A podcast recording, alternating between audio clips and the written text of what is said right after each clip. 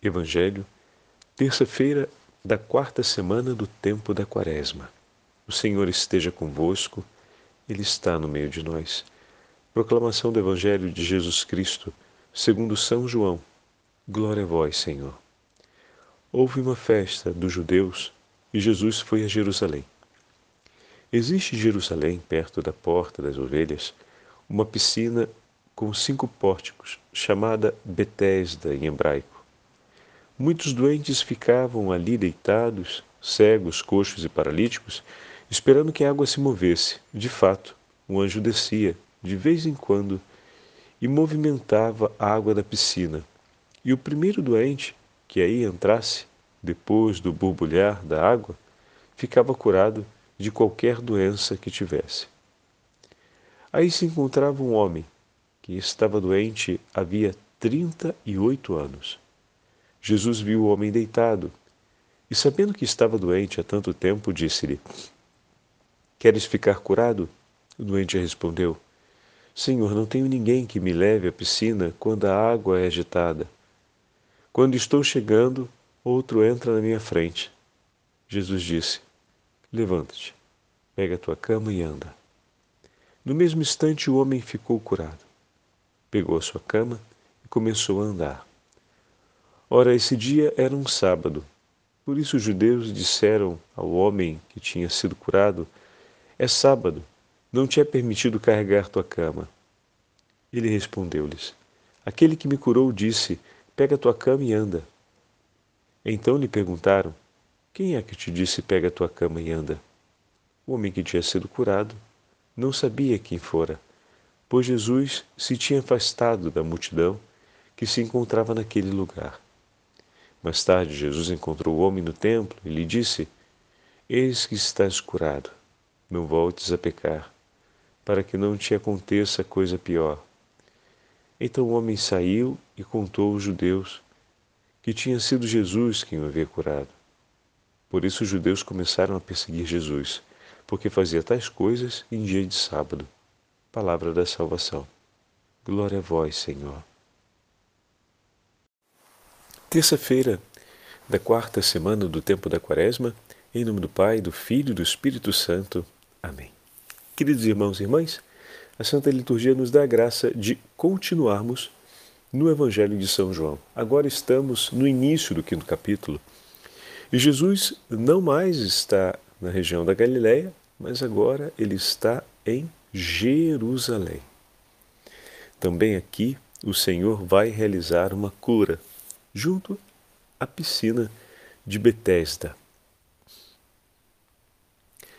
Ah, junto a essa piscina, um grande número de enfermos se reuniam esperando um sinal prodigioso que era o movimento das águas causado por um anjo que permitia que todo aquele que ali entrasse encontrasse a graça de Deus e fosse curado. Bom, se pensamos na imagem desse último domingo, em que sobre a cura do cego o Senhor nos disse que um sofrimento na nossa vida ele existe ou ele é permitido por Deus, ele é consentido por Deus para que se manifeste a sua glória. Eis que todos aqueles que estavam ali esperavam a ocasião bendita para verem a manifestação dessa glória. Poderemos dizer que todos aqueles esperavam esse gesto de misericórdia de Deus em favor de suas necessidades. Jesus, que é o próprio Filho de Deus, a misericórdia do Pai para nós, passa junto deles e se compadece. Deus não apenas deu a graça de um anjo vir em socorro de cada um daqueles que esperavam por Deus e de maneira extraordinária conceder a graça de, por aquelas águas, curar as feridas do corpo daqueles que sofriam. Mas por meio de Cristo, nas águas do batismo, o Senhor nos entrega a graça de curar as feridas de morte que o pecado trouxeram para nós, que o pecado estabeleceu sobre as nossas vidas, a fim de que também nós possamos ser curados para sempre, curados em Cristo. Então, essa é a primeira grande graça que o Senhor nos concede. Mas também a graça física, como olhando para o Evangelho de hoje, nós vemos Jesus que se compadece daqueles que ali estão e que vem para junto deles. Então, ao mesmo tempo que podemos olhar o paralelo com o batismo que recebemos como grande graça do Senhor, nós também fomos descidos até as águas que foram visitadas pelo Senhor e que estão cheias do Espírito Santo, de maneira que possamos, ao entrar nessas águas, possamos ser purificados de nossos pecados e assim curados dessa grande lepra que nos leva à morte, que são os nossos pecados, também podemos olhar a outra imagem, que é a imagem do gesto cumprido por Jesus em favor daqueles que ali estavam e esperavam o Senhor. Jesus vem ao encontro deles. Mais uma vez, o Senhor toma a iniciativa de estar junto. Aquele que é a misericórdia de Deus para nós se aproxima de nós e se apresenta como alguém que nos pergunta sobre a nossa vida. A pergunta de Jesus pode parecer uma pergunta ingênua ao primeiro momento. Queres ficar curado? Mas você se lembra do que falamos esses dias? Essa pergunta pode ser uma grande provação? Como assim, Padre Fábio? Ela te dá a ocasião de falar outra vez da esperança que você traz consigo. Quero, Senhor, eu quero. Eu quero porque acredito, porque espero, porque desejo, porque confio. Não é uma pergunta banal. porque o coração não é raso. Um coração que já conheceu o amor de Deus e que tem uma experiência profunda, ou que já viveu uma experiência profunda com o Senhor, não verá nessa pergunta uma pergunta banal, mas a ocasião de poder falar do amor que está em si. Porque mais do que a simples cura ali se realiza uma esperança, ali se cumpre uma promessa, ali se concretiza o bem de uma vida, a esperança de uma alma. A pergunta de Jesus leva aquele homem a colocar à prova o amor e a esperança que ele traz consigo. E aqui começa a parte bela desse diálogo. Porque o homem vai então dizer: Senhor, não tenho ninguém que me leve à piscina quando a água é agitada. Quando estou chegando, outro entra na minha frente. Ele narra um problema, uma problemática que, que, que ele vive prática. Mas ao mesmo tempo, observe esse detalhe ele está narrando uma esperança. Ele não falou, eu já desisti disso. Toda vez que a água se mexe, alguém chega primeiro. Mas ele espera que se mova novamente. Ele confia que um dia há de conseguir chegar naquela água. Não obstante as inúmeras desilusões, e não obstante a grande dificuldade e frustração que sucessivamente ele tem experimentado, ele continua acreditando e esperando que a água se mova novamente e que ele consiga entrar. Essa é uma parte que geralmente passa desapercebida diante de nós. Agora, é bem verdade que, diante disso, também nós vemos ali o homem que chora as suas dores. Quando ouvimos o, o texto de ontem com o testemunho daquele chefe da sinagoga, e quando ouvimos o, te o, o testemunho então do cego que foi curado pelo Senhor no domingo, vemos ali o vigor de uma atitude de reconhecimento. Ou seja, ao ser curado, o cego imediatamente reconhece que aquele Jesus que lhe falou aquelas coisas, que lhe curou o coração que era esmagado pelo peso de uma culpa e de uma compreensão errada a respeito de Deus e a respeito da própria vida, esse Jesus, ele não abria mão dele, porque não apenas tirou de si esse peso e lhe restituiu a alegria de tomar nas mãos a própria vida, como manifestou por suas palavras o cumprimento daquela verdade que ele anunciou. Essa doença é para que se manifeste a maior glória de Deus. Aquela palavra se cumpriu. Não foi apenas uma palavra dita por ele, mas uma palavra que se realizou. Uma esperança consumada em vida, que se tornou vida para ele. E ele não renuncia, não abre mão disso, mesmo que o persigam, até o expulsarem. E quando ele encontra Jesus, ele imediatamente diz: Onde está esse Senhor para que eu creia? Para que eu creia, não, para que eu veja. Ele deseja. Quando Jesus diz que é Ele, ele então se prostra a seus pés. Vemos aqui um testemunho intenso de amor.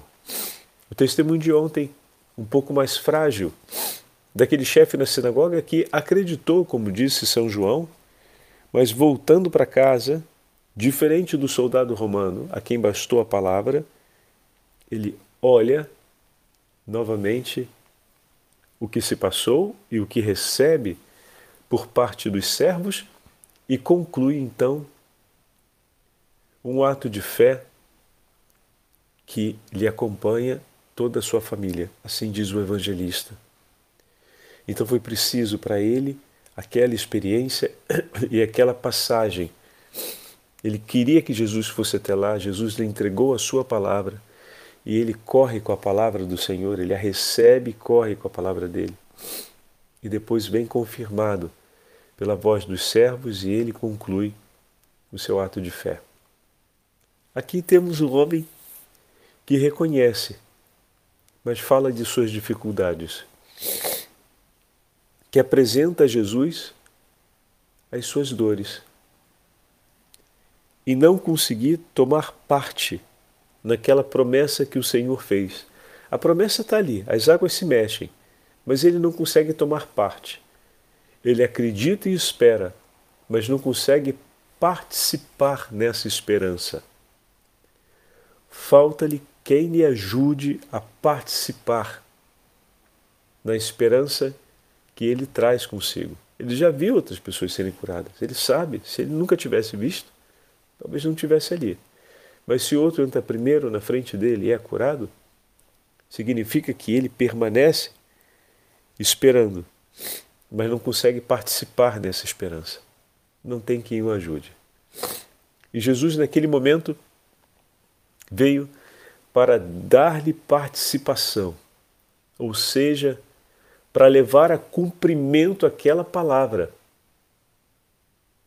aquela esperança de que o Senhor é bom e misericordioso.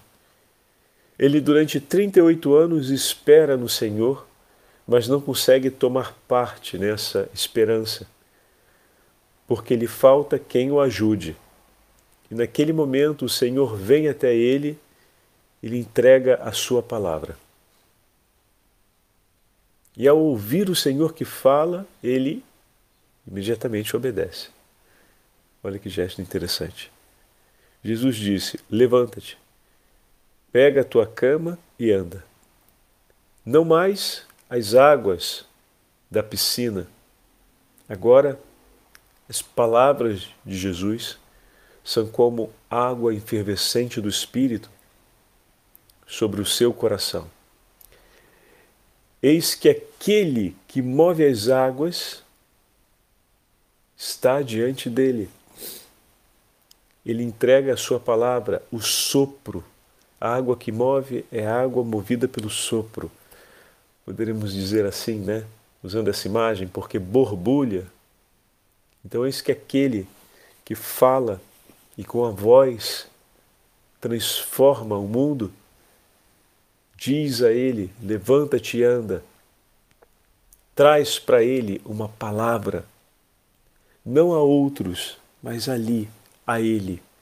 Senhor, eu não tenho quem me ajude a viver essa esperança. E eis que o Senhor vem por ele, ele dá o que é necessário. Ele toma consigo e fica curado. Mais uma vez, Jesus desaparece e entra em cena a aprovação daquela pessoa. Imediatamente, ele começa a carregar sua, sua cama, porque foi curada num dia de sábado. Ele a leva consigo e logo foi interpelado pelos que passavam, porque ele carrega sua cama, quem foi que lhe curou, como é que foi que aconteceu. E bom, mais tarde, diz, Jesus o encontra no templo. Isso é também importante. No lugar onde se rende a Deus o ato de ação de graças. No lugar do recolhimento com Deus, é ali que Jesus o encontra. E diz para ele: Eis que estás curado, não voltes a pecar, para que não te aconteça coisa pior. E naquele momento o Senhor faz uma referência ainda maior do que o mal físico, o mal espiritual. O Senhor não cura apenas o nosso corpo e as nossas necessidades físicas, mas cura o homem por inteiro, quer nos livrar da morte. E naquele momento, ao invés de lançar-se aos pés de Jesus, a gente vê que ele vai ao encontro dos judeus o homem então saiu e contou aos judeus que tinha sido Jesus quem o havia curado. Bom, enfim, o medo de talvez ser expulso, uma vez que aquela norma nós sabíamos que na Galiléia já tinha sido emitida, ouvimos nesse último domingo, então o medo de ser de ser expulso da sinagoga, o medo de sofrer algum tipo de retaliação, o medo de pagar um preço mais alto, talvez, a insegurança que ainda trouxesse consigo, o levou, ao invés de lançar-se aos pés de Jesus, a correr para defender-se de uma acusação, de um mal que poderia vir ao seu encontro, da acusação de ser um discípulo de Jesus. Enfim, uma coisa é certa, não obstante a graça que recebeu, ainda faltava o maior vigor de fé em seu coração. Por isso, olhando para esse testemunho, peçamos a Deus isso. Revigora, Senhor, a fé em nossos corações, para que possamos esperar em Ti e, vendo os Teus sinais, acreditar em Teu nome e prostrarmos-nos aos Teus pés. De maneira que não falte em nós a força do Espírito para declarar ao mundo e onde for necessário que Tu és o nosso Senhor, a nossa vida lhe pertence, nós somos seus, estamos em Tuas mãos. Que nós possamos cantar nessa semana da alegria, a alegria de sermos curados por Ti a alegria de vermos a nossa esperança se realizar no Seu nome, pois as promessas que o Senhor nos entregou são luz para os nossos passos e o testemunho do Teu amor, a certeza da vida que vem de Ti e que a Ti nos une. Renova, Senhor, o vigor da fé em nossos corações e dai-nos um amor ardentíssimo por tudo o que é teu, de maneira que possamos testemunhar-te por onde quer que caminhemos. Que nenhum medo venha a intimidar, Senhor, a nossa perseverança na fé, porque o Senhor é a nossa força, No Senhor está a nossa vida. O Senhor esteja convosco, Ele está no meio de nós. Pela intercessão da Beatíssima Virgem Maria, pela intercessão de São José, pela intercessão de todos os santos e santas de Deus, abençoe-vos o Deus Todo-Poderoso, Pai, Filho e Espírito Santo. Amém.